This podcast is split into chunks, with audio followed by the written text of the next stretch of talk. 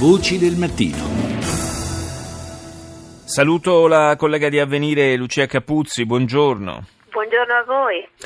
Parliamo eh, delle elezioni presidenziali in Ecuador, eh, domenica c'è stato il ballottaggio, eh, l'esito eh, alla fine è stato favorevole per il eh, candidato eh, di governo Lenin Moreno, un esito che sembrava quasi scontato dopo l'ampio margine accumulato da Moreno alla fine del primo turno, in realtà è venuto fuori un forse inatteso, almeno in parte testa a testa con l'altro candidato, il candidato eh, conservatore eh, Lasso.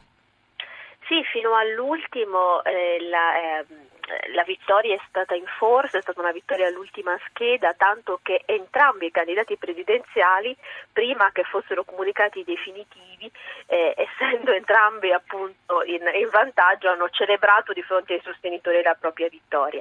Poi alla fine l'ha spuntata Moreno con poco più di due punti percentuali. Erano dieci anni che in Ecuador non si avevano elezioni tanto eh, incerte fino all'ultimo. Eh, negli ultimi dieci anni, cioè dall'inizio dell'era di Rafael Correa, le elezioni erano abbastanza scontate, sono state abbastanza scontate vista l'alta popolarità di Correa poi la crisi economica e quindi eh, in certo qual modo la riduzione dei programmi sociali uniti a uno stile, a un piglio molto decisionista di Corea e la propria incapacità di negoziare con l'opposizione hanno eroso la sua base di consenso, tanto che anche una parte della sua stessa maggioranza l'aveva abbandonato. Questo in qualche modo ha influito sulla campagna complicata per Lenin Moreno che eh, comunque alla fine è riuscito a spuntarla. Guillermo Lasso, però il suo sfidante, non è disposto a riconoscere la batosta e ha già chiesto un riconteggio, ci sono state delle manifestazioni di proteste e ha denunciato dei brogli. Moreno da parte sua però tira dritto, eh, si è proclamato presidente, già ieri ha eh, si è presentato appunto in ufficio, nell'ufficio presidenziale per assumere le sue funzioni. È, è curioso che l'Asso possa aver raccolto eh, così tanti consensi considerando che eh, è stato ritenuto un grande nel, nel, passato, in un passato non tanto remoto, insomma, è un grande speculatore, è stato accusato di aver speculato sulla crisi bancaria che colpì il paese alla fine degli anni 90 e, e in una fase così delicata Mattarella eh, è riuscito però eh, a ricrearsi davanti agli elettori una sorta di verginità, possiamo dire. Guillermo Lasso è un ex banchiere, fa parte di quella e- e oligarchia ecuadoriana che ha sì speculato sulla crisi bancaria e anche contribuito in modo determinante all'instabilità politica dell'Ecuador. Quindi teoricamente era una persona che non avrebbe dovuto uh, ottenere così tanto seguito.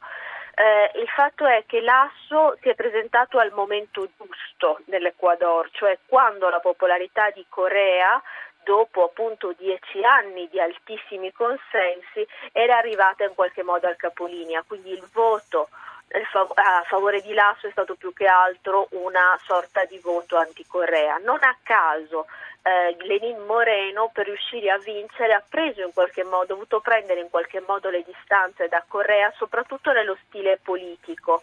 Moreno, a differenza di Corea, è un abile negoziatore, eh, è una persona che appunto ha sempre saputo mediare con l'opposizione e ha sottolineato questo aspetto. Vero è che alla fine l'Ecuador in controtendenza rispetto al resto dell'America Latina, che in qualche modo ha premiato alle ultimi giri elettorali le, le opposizioni, ha eh, visto il, trionfo, il vincere, non trionfare perché appunto sono sì. due punti percentuali, un candidato governativo. L'Ecuador ha scelto comunque di continuare su una scia politica di riduzione della disuguaglianza. Non dimentichiamo che Corea, con tutti i difetti, ha avuto il merito di ridurre la, la povertà di oltre 12 punti percentuali e una politica di ridistribuzione delle risorse, soprattutto dal punto di vista fiscale.